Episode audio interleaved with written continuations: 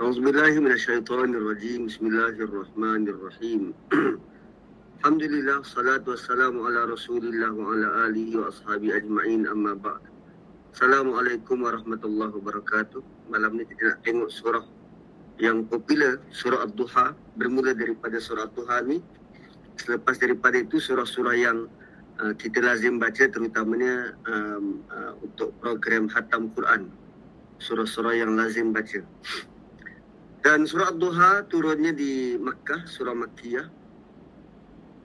Surah yang turunnya di awal-awal uh, kerasulan pada tahun kedua, pada tahun kedua kerasulan. Pada tahun pertama atau tahun kedua kerasulan macam tu. Surah yang uh, fresh. Um, dan surah ini menggambarkan um, uh, satu situasi. Latar belakang surah ini adalah satu situasi di mana wahyu terhenti buat Nabi wahyu terhenti buat Nabi dan terhentinya itu dalam tempoh ada yang kata tujuh hari, ada yang kata berbelas hari. Dan Nabi mula rungsing. Nabi mula rungsing. Dan selepas wahyu tak datang, tak turun beberapa hari lamanya, maka sudah mula ada um, uh, apa nama suara-suara sumbang daripada kafir Quraisy yang mengejek-ngejek Nabi. Dan yang paling jelas adalah daripada Ummu Jamil, isteri kepada Abu Lahab. Isteri kepada Abu Lahab. Nabi dan keluarga Abu Lahab ni duduk berjiran. Dalam rumah sebelah menyebelah dengan pak cik dia, Abu Lahab. Dan um, lazimnya malam-malam Nabi akan solat malam. Dan solat malam Nabi itu diiringi dengan bacaan Quran bacaan Quran setakat yang telah diturunkan. Suratul alaq kemudian surah uh, apa nama uh, al-muddathir uh, surah-surah yang telah pun diturunkan ayat-ayat yang telah pun diturunkan. Kemudian ada beberapa malam nabi sebab tak turun wahyu maka tak kedengaran nabi baca Quran tidak kedengaran Nabi baca Quran. Lalu Ummu Jamil yang setiap malam mendengar Nabi baca Quran tapi bila tiba-tiba senyap maka komen daripada Ibu Jamil ha kau pe syaitan dah melarikan dah lari daripada engkau. Syaitanmu telah meninggalkanmu. Itu perkataan Ummu Jamil kepada Nabi sallallahu alaihi wasallam. Syaitanmu telah meninggalkanmu mereka mula mengejek Nabi mengatakan Tuhan telah meninggalkannya atau syaitan telah meninggalkannya. Tak suka kepada dia. Kalau tak kenapa tiba-tiba tak dapat apa-apa. Ha, semacam tu. Dan yang ucapkan ni makcik dia Ummu Jamil isteri Abu Jahal. Isteri Abu Jahal. Dan mendengar itu Nabi sangat pilu. Nabi sangat sedih. Pertamanya tuan-tuan, bila Nabi dapat wahyu, dengan ayat-ayat Quran ini hati Nabi menjadi gembira. Hati Nabi menjadi besar. Dada Nabi menjadi lapang. Walaupun sewaktu turunnya wahyu itu, ada kalanya Nabi sangat, sangat berat menerima. Sehingga kalau Nabi duduk atas unta, unta tu boleh uh, apa nama boleh duduk daripada berdiri, unta duduk beratnya nak menampung wahyu yang turun. Kadang sampai Nabi berkeluar apa nama berkeringat, berpeluh dengan biji-biji peluh yang besar walaupun pada musim sejuk. Nah, tu beratnya wahyu yang turun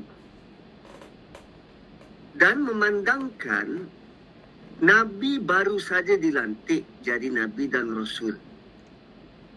Mungkin dalam tempoh setahun atau mungkin dalam tempoh dua tahun. Baru saja dilantik jadi Nabi dan Rasul. Dan Nabi tak ada sebarang panduan. Tak ada sebarang peraturan, tak ada sebarang SOP. Nak jadi Nabi dan Rasul ni perlu buat macam mana? Apa yang nak dibuat? Apa yang tak boleh dibuat? Dan Nabi takut kalau-kalau apa yang diucapkan oleh Umi Jamil tu betul, Ummu Jamil tu betul, bahawa Tuhan meninggalkan dia mungkin kerana kesalahan dia, kesilapan dia. Dan Nabi sangat takut. Sangat risau dan sangat khawatir. Ialah kalau kita dilantik menjawat apa-apa jawatan. Tanpa sebarang um, apa nama senarai tugas yang diberi. Tanpa sebarang file meja dan kita pun tak tahu nak buat apa. Tak tahu apa bidang tugas. Dan tiba-tiba baru dua hari menjawab jawatan tu orang yang bagi jawatan tu kata ah, awak tak layaklah rasanya awak dipecat. Apa salah saya dan Nabi takut itu berlaku. Nabi takut apa yang Ummu Jamil itu sebut benar. Maka turunlah surah ini untuk memujuk Nabi. Untuk bagi tahu perkara yang sebenar. Apa yang berlaku? Allah mulakan dengan wadduha demi waktu duha berbeza dengan surah sebelum al-lail wal-laili idza yaghsha demi malam bila dia sedang menyelimut. Surah sebelum dimulai dengan kegelapan.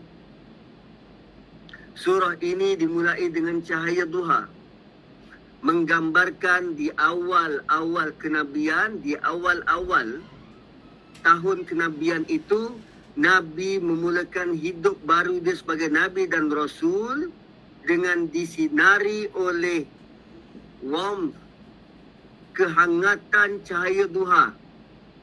Allah gambarkan Quran yang turun ke dari Nabi itu ibarat hangatnya cahaya duha. Sangat soothing, sangat selesa, sangat nyaman dan sangat damai. Kemudian tiba-tiba walaili idza saja tiba-tiba datang malam tadi rasa nyaman. Tiba-tiba wahyu terhenti ibarat malam. Apabila ia telah benar-benar mati sunyi sepi. Perempuan kadang kita terbangun tengah malam kita duduk termenung tengok isteri tengok anak kita tengah tidur sepi sunyi, tak bergerak. Alam seolah-olah mati. Begitulah perasaan Nabi bila tak turun wahyu. Bukan satu hari, bukan dua hari, tapi berbelas hari. Sedikit sebanyak perkataan Ummu Jamil itu mempengaruhi Nabi. Nabi sangat risau, Nabi sangat gusar.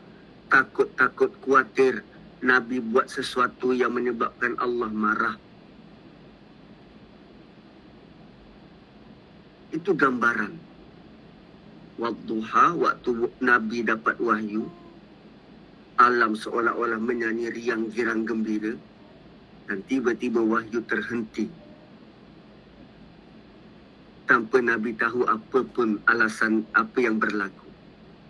Umpama malam bila dia telah men- dia menjadi senyap sunyi walaili idza saja.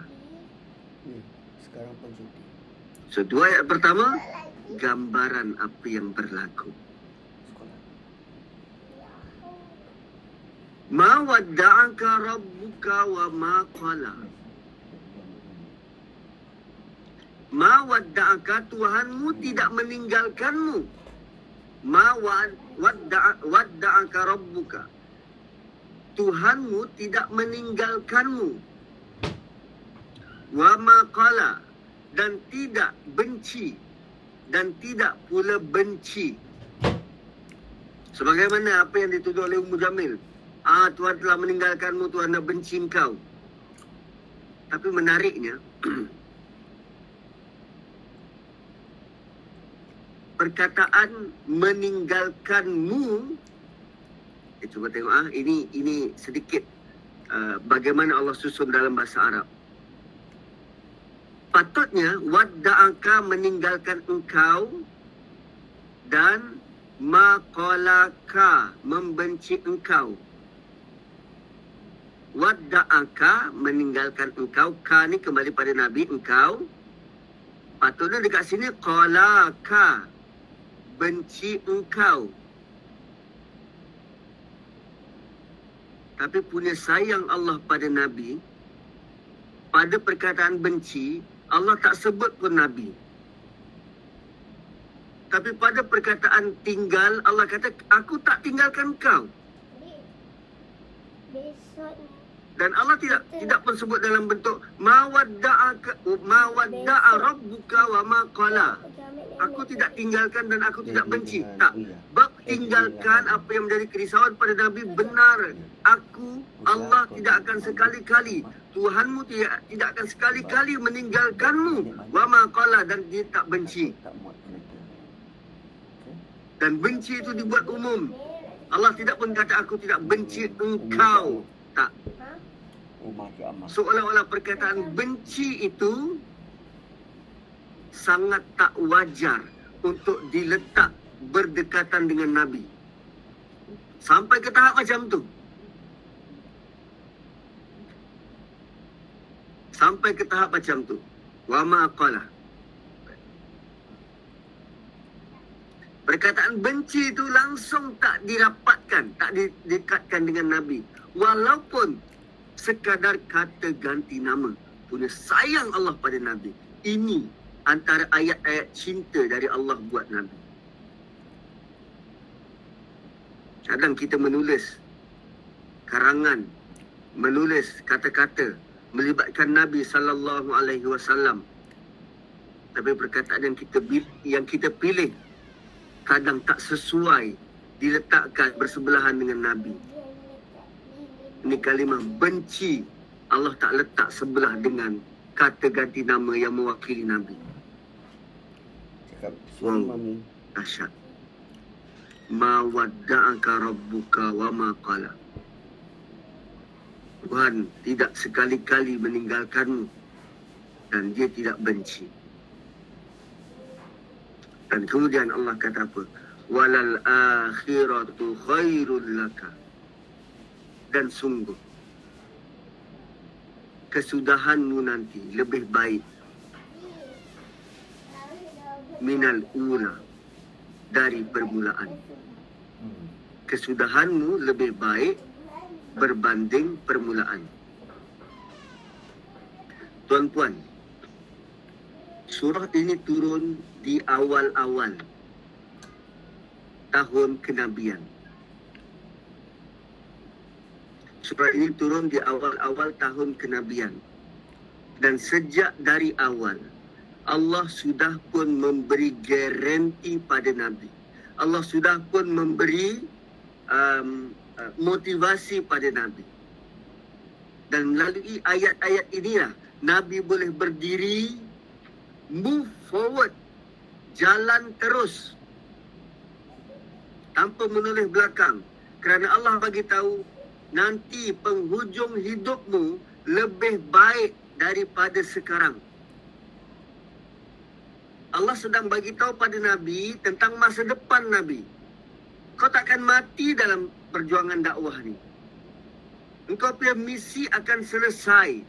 Kau punya misi akan tamat. Engkau engkau dapat selesaikan misi engkau menjadi Nabi dan Rasul. Jangan risau. Akhiratmu. No. Akhir kehidupanmu itu lebih baik, lebih mudah engkau jalani berbanding sekarang. Sekarang yang kau rasa wahyu tak turun, kau dah gundah gulana. Kau dah gundah gulana. Kerungsing. Tapi bear with me. Perjalanan perjalanan hidupmu ni jauh lagi. Dan towards the end, engkau akan melalui saat-saat manis buat buat engkau. Keadaan kesudahanmu lebih baik dari permulaan.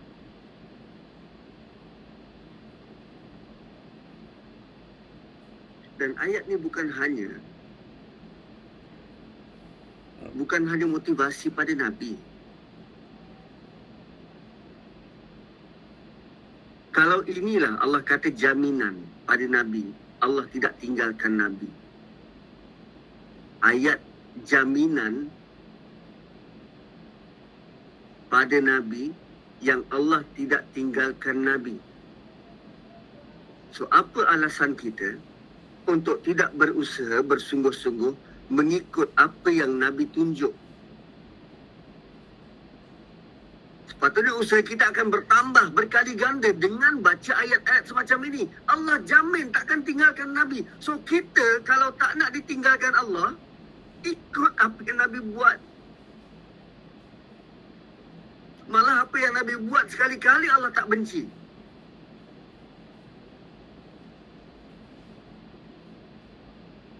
Dan dengan kita ikut apa yang Nabi buat, dah tentu kesudahan kita seperti Puan Siti Maimunah kata happy ending. Walal akhiratu khairul laka minal ula. Happy ending.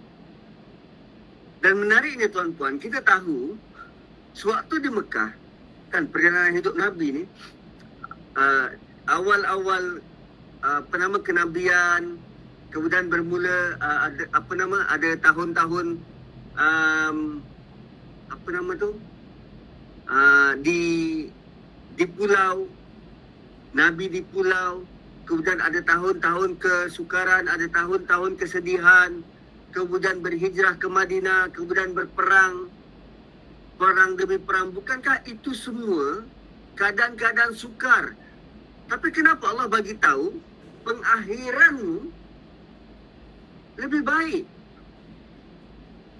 Sedangkan kalau kita lihat graf kehidupan Nabi dia makin lama makin besar. Makin lama makin tinggi, makin lama makin mencabar. Tapi Allah kata, walal akhiratu khairul lak. Pengakhiran hidup lebih baik. Why?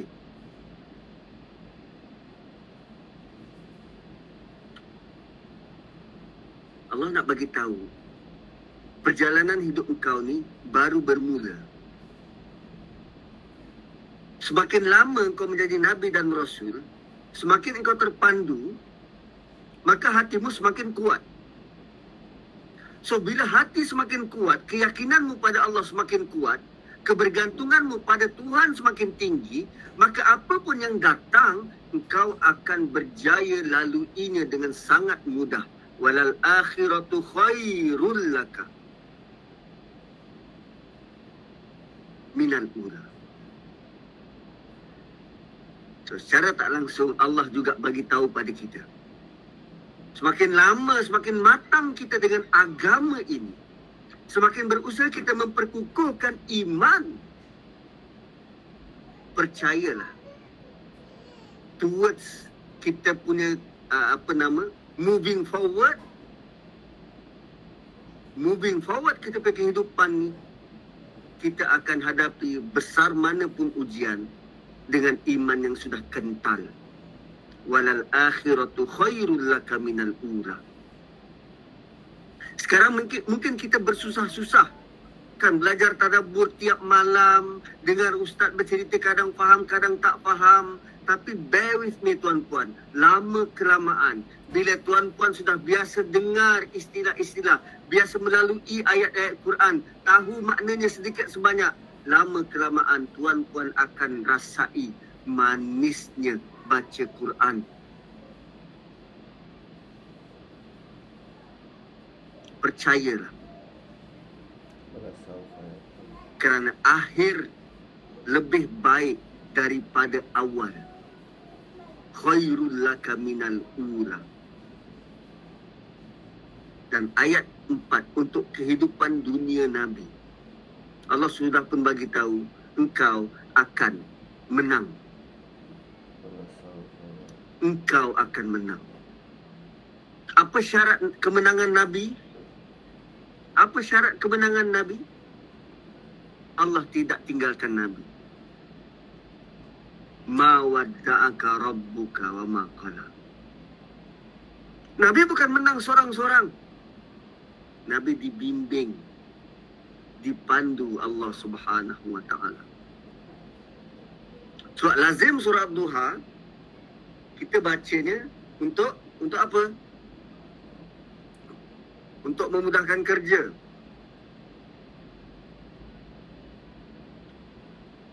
Tapi bila ditanya ayat mana yang memudahkan kerja tu? Entah, tak tahu. Saya baca je. Saya percaya macam tu. Hmm. Sedangkan untuk memudahkan kerja, ayat yang menjadikan hidup Nabi semakin mudah adalah surah selepas ni. Bukan surah Duha. Surah Duha adalah surah memujuk Nabi surah untuk Nabi. Surah ini dan surah selepas. Ha, surah ini dan surah selepas. Sawal al-akhiratu khairul laka minal ula. Dan selepas itu, wala sawfa yu'tika rabbuka fatarda. Dan nanti di akhirat, Allah akan berikan yuktika akan beri khusus untukmu fatarda sampai engkau puas Kalau surah sebelum kaitan dengan surah sebelum di hujung surah Al-Lail wala saufa yarda. Itu untuk umat. Di sini khusus untuk Nabi wala saufa yu'tika rabbuka fatarda. Tuhanmu akan memberikanmu kejayaan, kegembiraan dan apa yang kau nak sampai engkau puas, sampai engkau reda, fatarda. Bayangkan pemberian Tuhan, pemberian Tuhan, dia punya penanda aras adalah keredaan Nabi. Kita selama ni, kita berusaha ber, beribadah, buat sesuatu, macam suratul lail, apa yang kita laksanakan, semata-mata nak cari redha Allah. Sekarang Allah bagi pada Nabi, Allah nak nak kurniakan Nabi penanda arasnya adalah keredaan Nabi.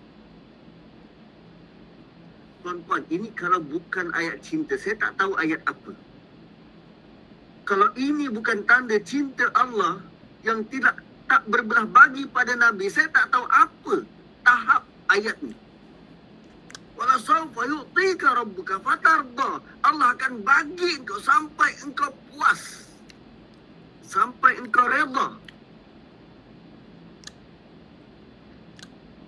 kerana kata-kata Ummu Jamil itu memberi bekas pada jiwa Nabi. Allah pujuk. Allah datangkan ayat pujukan kepada Nabi. Aku bagi engkau apa yang kau nak sampai engkau redha sampai engkau redha. Dan itu fasa pertama. Apa janji Allah pada Nabi? Fasa kedua, alam yajidka yatiman fa'awa. Fasa kedua ini, Allah bagi contoh.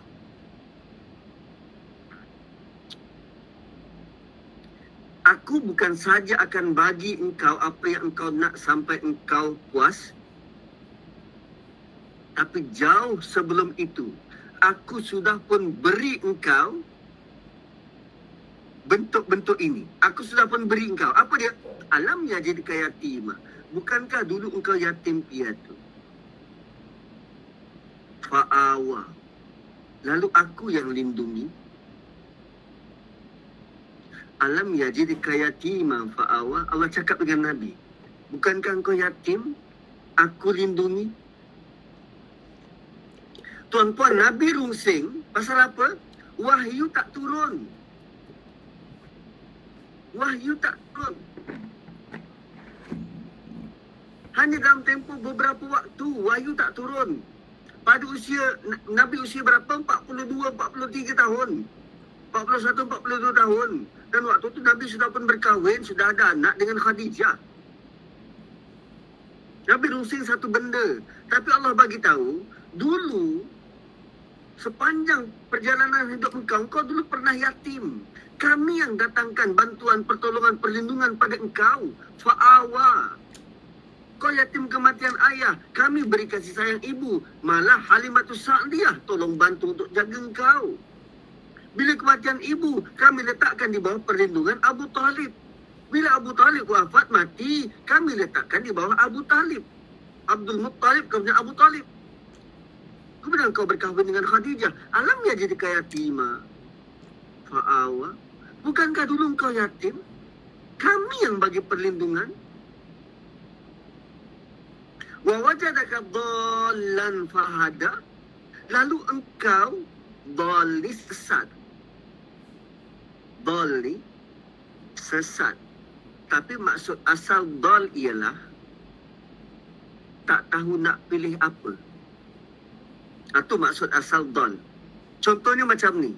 So, kita kena berhati-hati bila meletakkan makna terutamanya berkaitan dengan Nabi. Takkan kita nak kata, oh Nabi sesat. Tak. Nabi tak sesat. Perkataan dol bukan hanya bermaksud sesat. Dol ni, katalah macam ni. kita nak pergi KL daripada Putrajaya. Kita nak pergi KL daripada Putrajaya. Uh, Ummu Jamil dia kata, ah syaitan kau dah tinggalkan kau padan muka. Ah tu dia kata pada Nabi. So kita nak pergi Putrajaya dari KL, tuan-puan, berapa banyak jalan, option jalan yang kita boleh ambil dari Putrajaya nak ke KL. Lalu Lebuh Raya Plus boleh, lalu Max boleh, lalu uh, Sungai Mesti boleh. Kemudian lalu uh, apa nama uh, kajang boleh, ceras boleh. Ada tiga empat jalan. Tiga empat jalan. Dalam tiga empat jalan ni tuan-puan, kalau saya berjalan sekarang, hmm. jalan mana yang saya boleh pilih, yang saya patut pilih, yang jalan itu pasti sampai dengan jarak yang paling dekat dengan masa yang paling singkat. Untuk cepat sampai. Ada empat jalan. Tuan-tuan boleh pilih kan? Tak Ustaz, Ustaz tengok Waze jelas senang. Kan, Waze akan dapatkan paling cepat.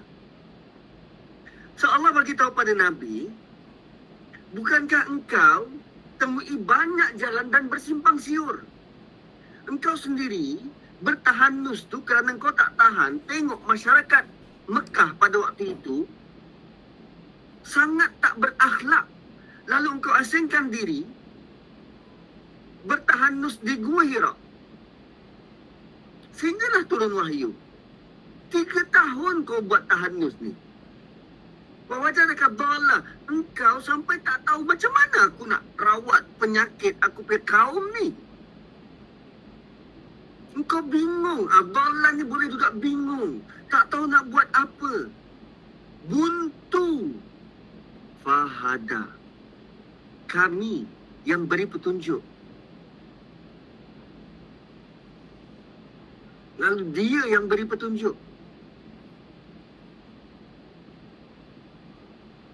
So bukan hanya Nabi bingung, kita pun selalu bingung.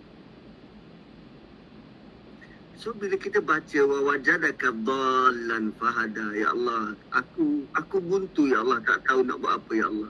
Berilah aku petunjuk. Ha.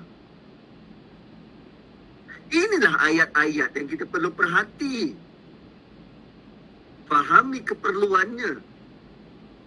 Kita seorang-seorang kita perlu perlindung, perlindungan. Kita buntu, kita perlu petunjuk tengah-tengah jawab exam blur. Wajadaka dhalan fahada. Aku buntu. Blur. Tak nampak jalan keluar. Maka Allah yang bagi petunjuk. So dhalan bukan sekadar ses, bukan hanya sesat. Tapi dia tak tak jumpa jalan. Banyak jalan. Mana jalan yang Allah nak? Kan ceritanya sebelum ini Nabi baru dilantik jadi Rasul. So Nabi masih tak tahu nak buat apa. Ia berdakwah dakwah yang macam mana? Jumpa sembarangan orang semacam tu ke? Atau macam mana? Itu yang Nabi buat tiga tahun pertama dakwah secara Sembunyi-sembunyi. Nah, Nabi masih belum berani untuk keluar. Bola tahu tak nampak jalan keluar. Dan bila wahyu terhenti, Nabi lagi bingung. Eh, aku ada buat salah apa ke? Balan fahada. Kemudian, wawajadaka a'ila. Ada tiga benda yang Allah bagi tahu pada Nabi, engkau pernah lalui situasi ini dan kami beri jalan keluar. Kami bantu, kami beri perlindungan, kami beri panduan hidayah. Dan yang ketiga, wawajadaka a'ilan. A'il ni tanpa surat benang. A'il ni bogel. Asal makna dia. So A'il ni tak ada apa-apa. Miskin.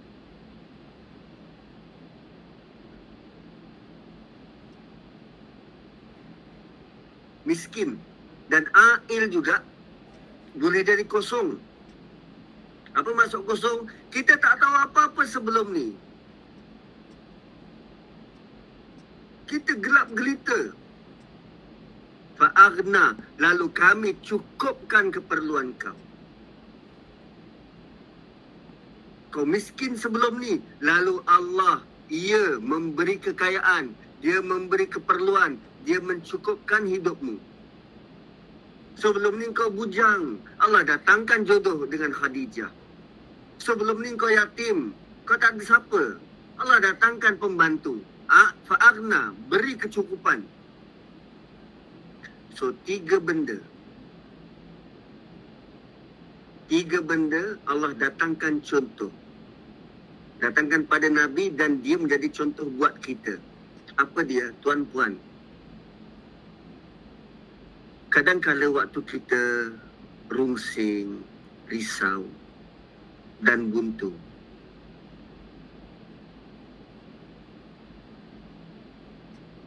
ada baiknya untuk kita renung balik nikmat-nikmat yang Allah dah beri. Supaya kita tidak terperangkap dengan kerungsingan, kerisauan dan kebuntuan kita.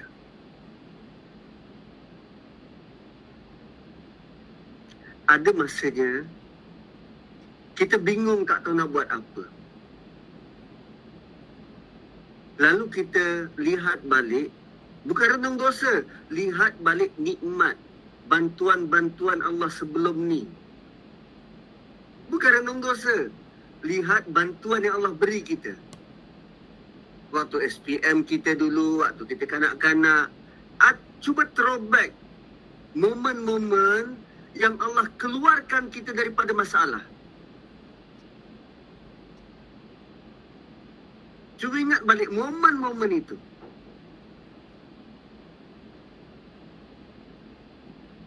Lalu hidup kita tidak akan dibelenggu dengan kemurungan, kerungsingan sedia ada. Sebab pasti Allah akan beri jalan keluar. Tak, tak ya, sorry. Dia, dia tak ada salah betul. Cuma idea saya berbeza. Ha. Boleh juga nak renung dosa. Tapi basically yang yang uh, kalau kalau ikut ayat ni, Allah bagi tahu tentang favor yang Allah beri pada Nabi. Favor yang Allah pernah beri pada kita. So basically kita banyak terhutang budi dengan Allah. Banyak favor-favor daripada Allah yang Allah beri pada kita. Sepanjang kita bekerja ulang alik KL ke apa nama KL ke Putrajaya, Putrajaya ke KL, dua tahun, tiga tahun, Allah selamatkan kita daripada macam-macam keadaan. Hujan ribut tak pernah aksiden tak pernah tergelincir perjalanan selamat. Itu kan favor. Itu kan apa nama pemberian daripada Tuhan. So banyak nikmat-nikmat yang Allah bagi ni banyak. Renung balik renung. Renung kembali. Kadang-kadang kita rasa ah Allah tak tolong aku ke? Rupanya kalau kita tengok balik, wih, banyak. Okey, kalau sejak kecil memang hidup susah, broken family, miskin, bagaimana nak bina kekuatan? Masih hidup bukan? Masih kenal Tuhan dan beriman, boleh baca Quran, itu favor besar. Bayangkan orang yang broken family terus hanyut terus hanyut langsung tak kenal Tuhan tapi Allah masih pilih kita untuk kenal nama dia masih pilih kita untuk boleh berada atas tikar sejadah. Dan kita masih kuat, hati kita masih kuat. Masih lagi diberi kesempatan untuk ingat dia. Sedangkan ramai orang di luar saya terus, orang di luar sana terus rosak tanpa sebarang panduan. Bukankah Allah datangkan kepada kita sek yang membina, tekel yang penuh dengan support, walaupun apa nama support yang kita kadang hampa dengan support tu tapi at least ada.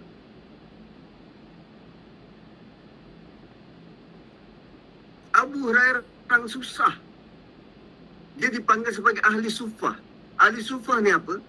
Miskin melarat di masjid Nabawi. Dia masuk Islam tiga tahun sebelum Nabi wafat. Tapi Abu Hurairah pemegang hadis-hadis Nabi paling banyak.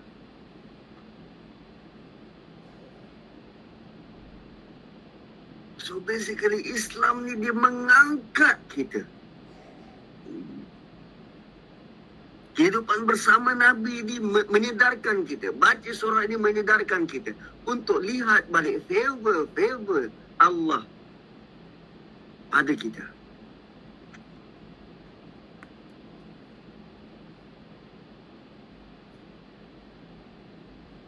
Sebab benda yang Allah sebut ni yatiman, dolan, ailan kan negatif.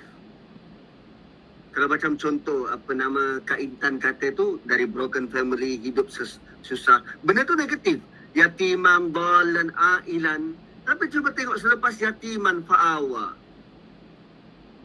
Family broken tapi Allah masih lagi beri kita perlindungan. Allah tidak jadikan jiwa kita terus bro terus patah.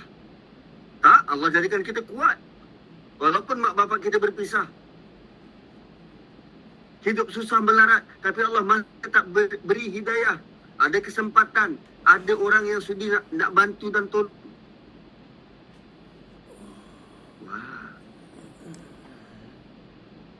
So rupanya perlu kita lihat ke belakang sebelum maju ke depan ini antara pesan-pesan penting dalam surah Ad-Duha. Sementara nama Abduha itu adalah cahaya yang memberi kehidupan. So tetap ada sinar di hadapan. Jangan risau. Selama mana kita bersama dengan Allah Subhanahu Wa Taala. Kalau nak kita throwback, lihat. Kerana bila kita sudah throwback, kita sudah mula proses kan? Sudah mula proses untuk keluar daripada kebuntuan maka ada tiga perkara yang Allah nak kita buat. Setelah kita dapat favor daripada Allah kan? Setelah Nabi dapat favor daripada Allah tak kala dia yatim dia dilindungi ketika dia dal dia dia bingung dia buntu Allah beri hidayah. Ketika dia ail miskin Allah cukupkan keperluan dia. So tiga perkara yang kita perlu bertindak kita perlu buat. Fa ammal yatima fala taqhar bila bertemu dengan anak yatim jangan berkasar. Fala taqhar jangan berkasar bila jumpa anak, anak yatim muliakan anak yatim jangan berkasar sebab kita dulu yatim. Engkau dulu yatim. Kami beri perlindungan. So anak yatim, caranya macam mana? Beri perlindungan. So ini maksud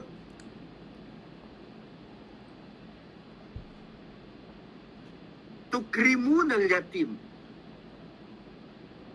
Memuliakan anak yatim. Beri mereka perlindungan. So perlindungan ni luas tuan-tuan.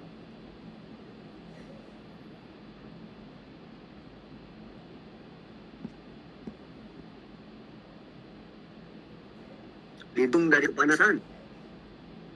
Lindung daripada kesepian. Lindung daripada kejahilan. Banyak perlindungan ni. Terutama jangan berlaku kasar terhadap anak yatim. So nampak tak? Bila kita keluar, bila kita diselamatkan Allah, maka kita menjadi individu yang bermotivasi. Maka kita perlu buat sesuatu kepada komuniti pula. Kembalikan kepada komuniti. Kita sudah selamat, kita kembalikan kepada komuniti. Fa'ammal fala naqhar. Bila jumpa anak yatim, jangan berkasar. Wa ammas sa'ila fala tanhar. Dan bila orang minta bantuan, jangan tengking. Jangan herdik. Aro bukan sungai ke? Kenapa tiba-tiba tanhar tu diartikan sebagai tengking herdik? Nahara sungai dan nahara bermaksud marah. Marah. Maksud asal nahara ni sesuatu yang meliputi. Sesuatu yang meliputi. Macam kita masuk dalam sungai, air sungai itu kan meliputi kita. Air sungai itu dia circle kita, dia meliputi. So seluruh badan kita basah. Sama macam perasaan marah. Perasaan marah ni emosi itu akan menyelubungi kita. Akan menyelubungi. Sebab tu kadang-kadang orang yang panas marahan dia tak boleh berfikir dengan waras sebab dia punya otak ni tertutup dengan emosi marah. So bagi orang-orang yang minta kita tengah makan ada orang datang. Bang, derma sikit bang. Jangan tengking. Jangan. Which is benda ni kelemahan saya. Saya cukup tak suka kalau orang datang waktu saya tengah makan. Ini banyak kali dia terlepas. Banyak kali. Memang sukar nak awal perasaan makan tu. Fala tanhar struggle saya bertahun-tahun.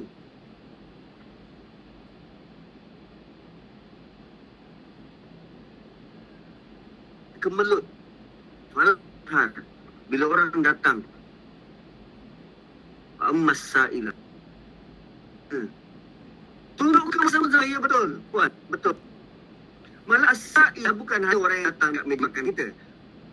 Orang yang tanya soalan. Dia kadang-kadang nampak soalan yang apa benda dia tanya ni, ini pun tak tahu. Ah itu naik pula. Marah. Ah, itu benda lain pula. Mas dalam ayat ni. So kalau anda dahulunya bol, anda bingung lalu Allah bagi petunjuk, anda tahu tentang Quran dan sekarang Allah bagi petunjuk lepas daripada ini kalau anda sudah faham Quran, orang datang jumpa anda tanya pasal Quran, tolong jangan fikir, jangan herdik. Sebab dulu anda pun tak tahu. Dulu Nazrin, kau pun tak tahu apa-apa. Bantu mereka, bantu.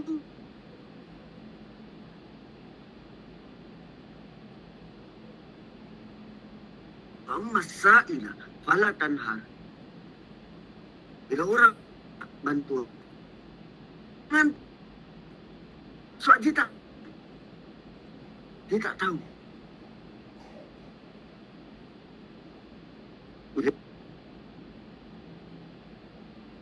Dan hujung Allah bagi tahu wa amma bi ni'mati rabbika fahaddis. Dan nikmat Tuhan maka selalulah sebut-sebut wa amma bi ni'mati rabbika fahaddis. Maka nikmat Tuhanmu selalulah engkau sebut-sebut. kalaulah ayat 6 pasangannya ayat 9 7 pasangannya ayat 10 so ayat 8 maka pasangannya ayat 11 ayat 8 tentang dahulu kau miskin sekarang kau kaya atau dahulu kau tak ada apa sekarang kau cukup maka bila hidup kau cukup nikmat yang kau terima itu kau sebut-sebut. Cuma dekat sini ada problem. Kalau kita tidak jelaskan, maka kita ada masalah untuk memahaminya.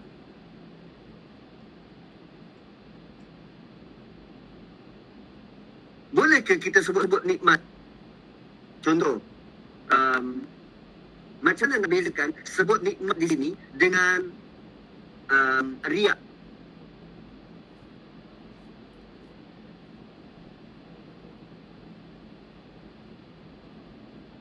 Eh, you tahu, lagi I baru, naik pangkat. Dia janji bawa kita orang semua pergi Disneyland. Okey ke macam tu?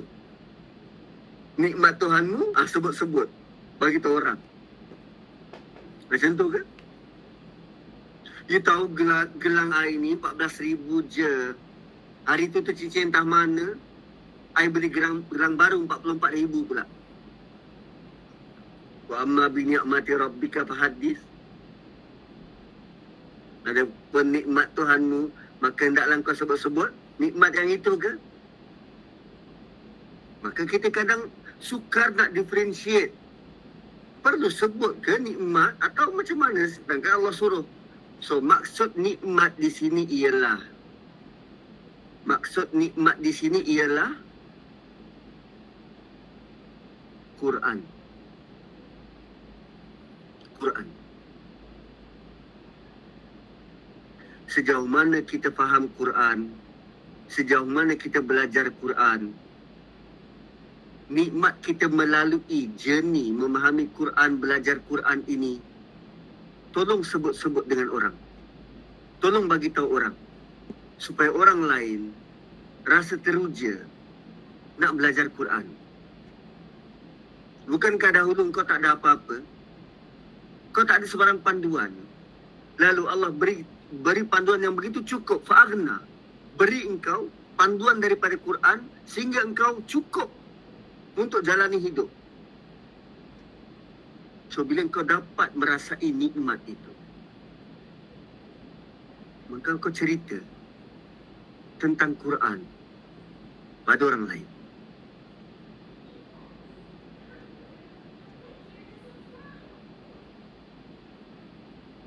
Amma bi ni'mati rabbika fahaddis.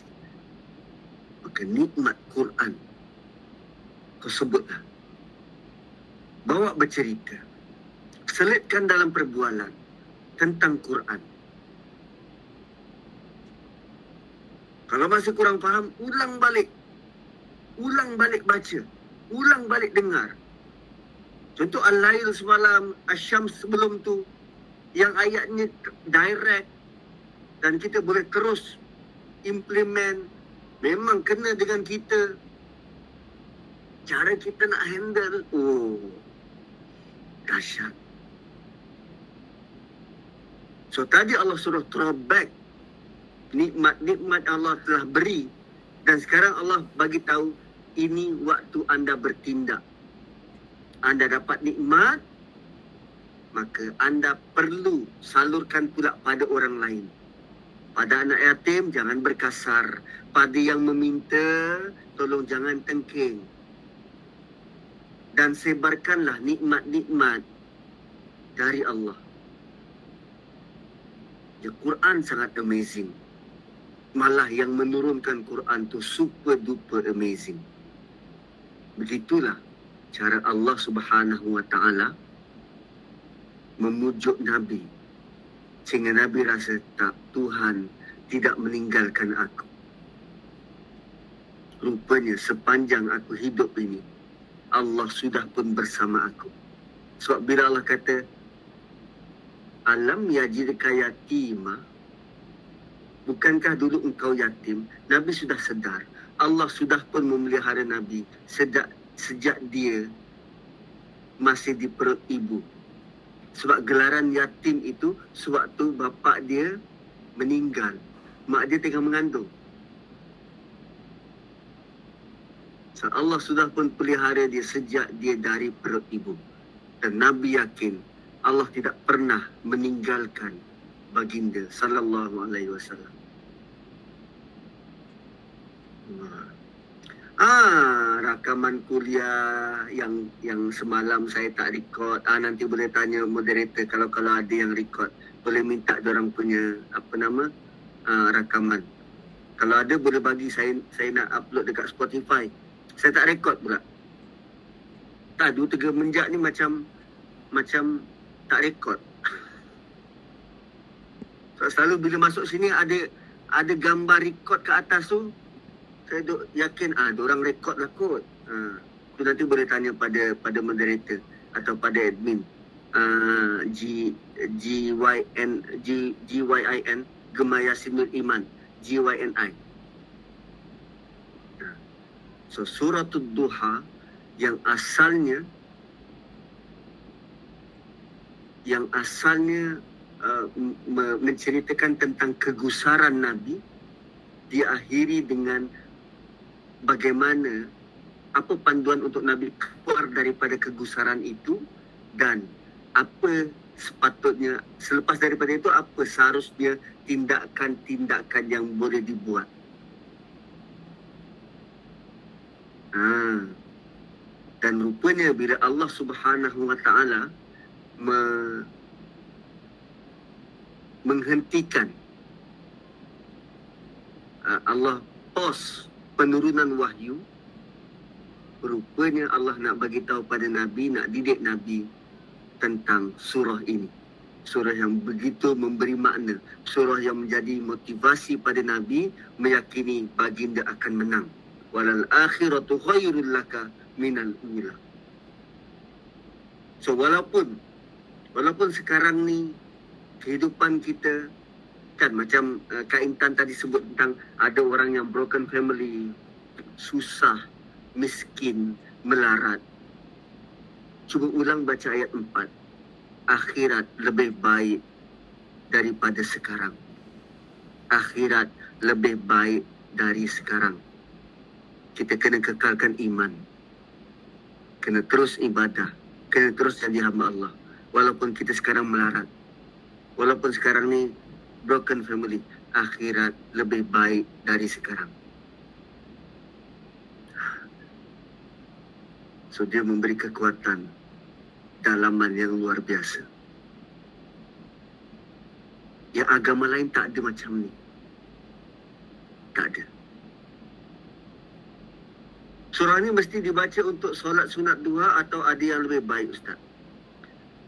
Apapun surah yang anda pilih untuk baca, yang lebih penting adalah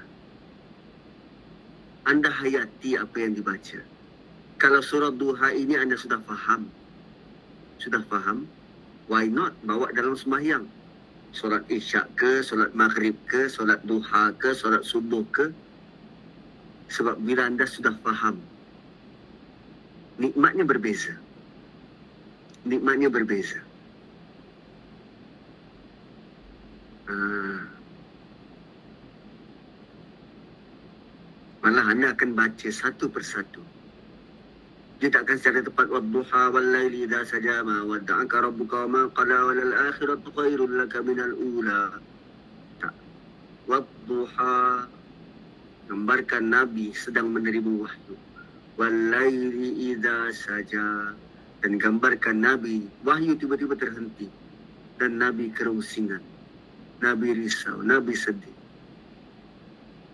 Kemudian Allah pujuk ma wadda'aka rabbuka wa ma qala. Ui. Lain, lain tuan-tuan. Lain.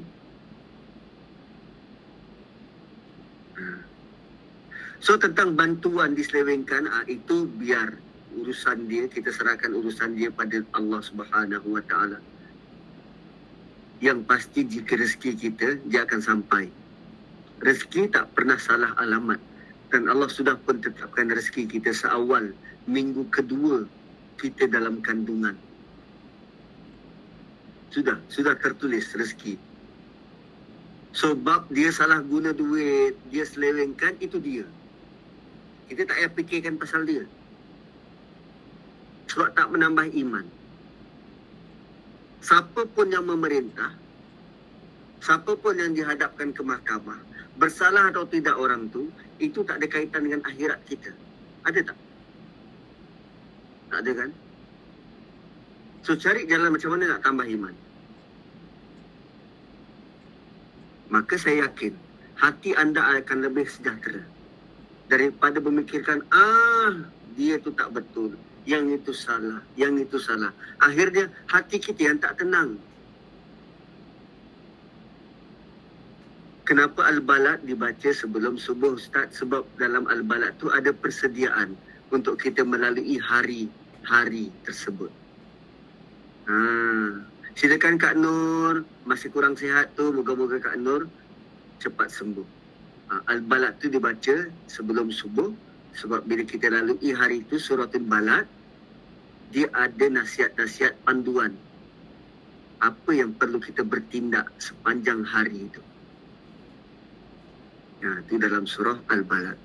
So surah Duha begitu secara ringkasnya sebenarnya uh, uh, apa yang kita boleh uh, pelan bertindak pelan bertindak tak kala um, uh, uh, bagaimana kita nak dapatkan kekuatan untuk terus bergerak Sewaktu kita bertemu dengan dinding, kehidupan kita sudah santak, kita tak tahu bagaimana jalan keluar. Apa yang perlu dibuat? Cari jalan. Bagaimana kita boleh throwback nikmat-nikmat yang Allah dah bagi sebelum ni. Sementara kita sibuk memikirkan tentang nikmat-nikmat Allah. Bukankah Allah kata la in syakartum la azidannakum? Kalau kamu ingat nikmat dan kamu bersyukur, kami akan tambah. Boleh jadi dengan kita ingat nikmat yang lalu, Allah akan buka jalan keluar bagi kita.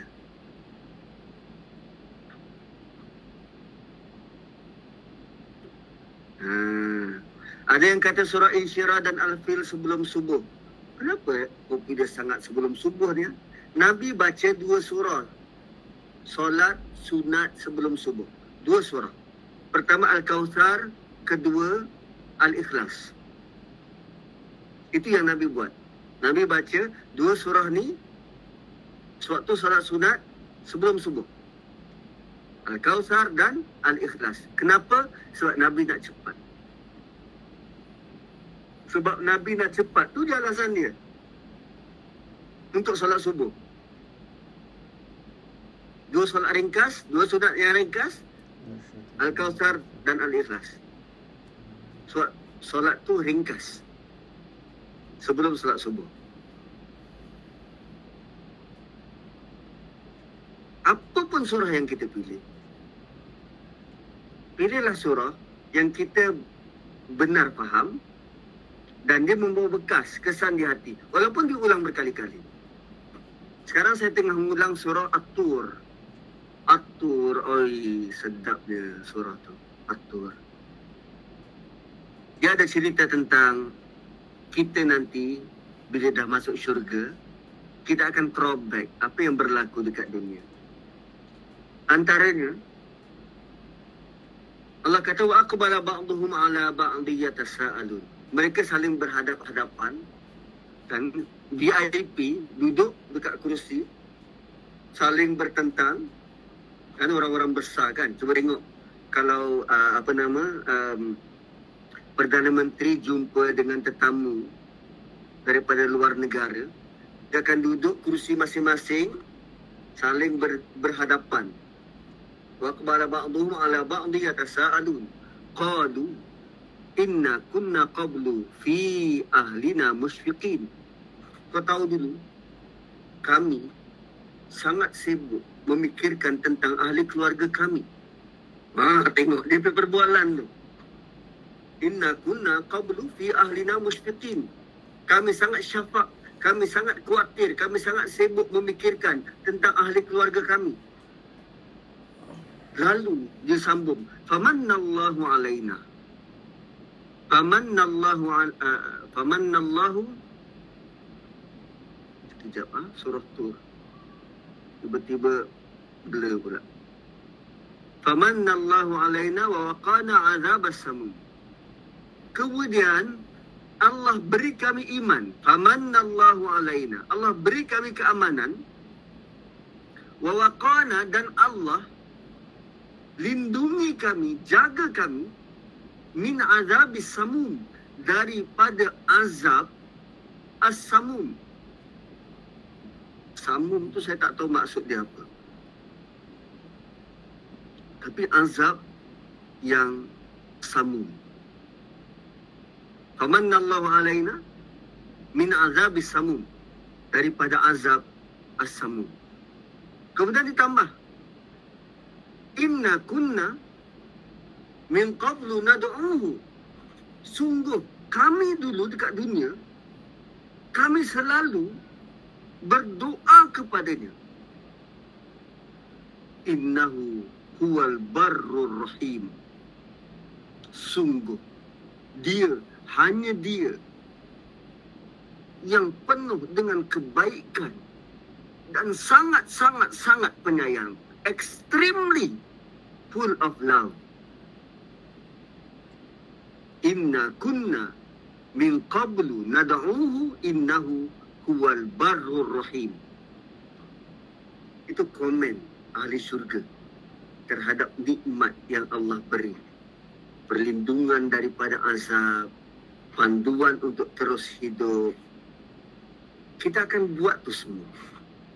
Berborak sesama kita. Macam cuba cerita pengalaman kau dulu. Ui aku hidup dulu susah. Tapi kerana aku selalu berdoa. Dan aku tahu Allah itu maha baik. Semua itu Allah rekod bentuk perbualan kita di syurga. Kemudian fadzakir fama anta bi ni'mati rabbika bikahinin wala majnun. Maka ingatlah engkau wahai Muhammad dipilih oleh Tuhanmu. Bukanlah engkau sebagai ahli sihir, kahin, wala majnun. Dan engkau bukan orang gila. Itu surah Tur. Oh, dahsyat. So, kalau kita tahu, at least tahu maksud dia. Tahu kehendak ayat tu. Maka bila kita bawa dalam solat, setakat kita baca satu muka, dua muka surat, dia tak menjadi beban dah. Malah untuk kita berhenti. Berhenti tu sebab tak ingat dah ayat seterusnya. Berhenti tu kerana dah dah tak ingat. Belum diulang. Tapi selagi mana kita ingat kita baca dan kita rasa wow. Hanya saja mungkin kerana kaki dia kaki kita letih, badan kita letih, kita tak mampu nak teruskan. Dan begitulah sebenarnya pengalaman-pengalaman orang yang well, boleh baca Quran tu lama-lama kerana dia tahu apa yang dia baca tu begitu berharga. Ada cerita tentang nikmat-nikmat Allah yang lain dalam surah um, Al-Qamar, An-Najm. An-Najm, itu pun dahsyat. Tadi waktu Jumaat, uh, Imam Masjid Negara tu baca, member kita orang baca surah An-Najm cara dia baca lagu yang dia bawa sangat-sangat hebat. Kita kat belakang ni, eh dah habis. Lah dah habis. Sama macam tu. Rasa sama macam tu. Dia bukan sebab kena pandai bahasa Arab. Tak juga. Tapi bila kita baca, lazim baca dan uh, uh, uh, sudah uh, kita sudah memorize, contoh waktu hmm. takkan kita nak translate demi waktu duha kita dah tahu dah waktu duha tu adalah sumpah untuk waktu duha dia bukan hanya dia, dia bukan bagi saya bukan hanya bahasa Arab tu. Tapi kerana lazimnya kita bermain dengan maka dengan kalimah dan translation. Lama kelamaan vocabulary kita akan bertambah. Dan saya start 2009 2009 baru ada kesedaran untuk baca dan faham. Sedangkan saya habis hafal tahun 2000. 1999. Sembilan tahun selepas itu. Barulah ada kesedaran untuk mula baca dan faham. Dan sekarang sudah 2022. Apa tahun? Oh, lama dah. Tapi usaha tu berterusan. Barulah kita boleh dapat sikit-sikit. Dan saya akui, saya, saya tak tahu semua. Saya tak tahu semua. Tapi sepanjang journey saya melalui proses tadabbur ini, saya jumpa banyak benda, banyak benda. Hari ini saya boleh sebut tentang surah Duha dalam pengertian yang seperti mana tadi. Besok belum tentu. Besok ada ilham lain, ada idea lain. Lusa berbeza. So setiap kali kita lalui mungkin surah yang sama tetapi kita akan dengar penerangan yang berbeza. So Quran dia limitless. Dia tak ada limit. Dia tak ada limit.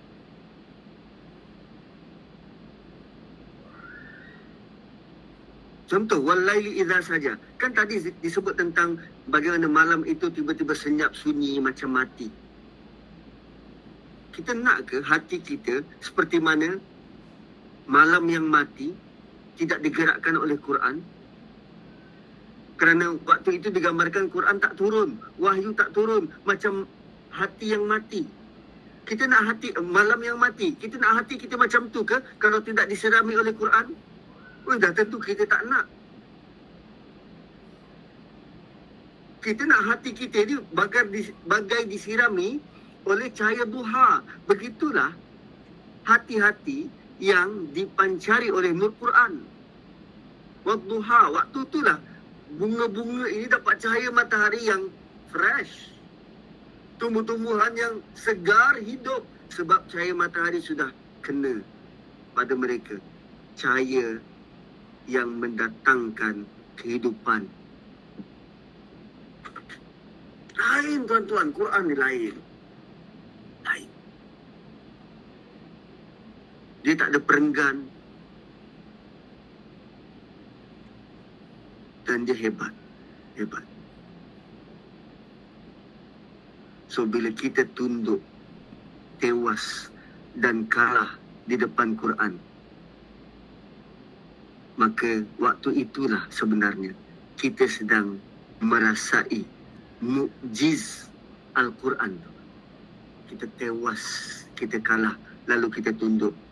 Dan kita aku, Ya Allah, aku hamba Engkau Tuhan. Sebab lamat akhir kita baca Quran, faham Quran ni. Untuk kita akui, Ya Allah, aku hamba Engkau Tuhan maka aku bersedia untuk jalani perintahmu. Itu matlamat akhir dia. Itu matlamat akhir. Dan Allah sudah layan kita. Beri kita macam-macam nikmat. Dan memberikan dorongan buat kita. Semata-mata. Untuk memastikan. Walal akhiratu khairul laka minal ula akhirat lebih baik daripada apa yang kita ada sekarang. Barakallahu li wa lakum. Saya kembalikan kepada moderator.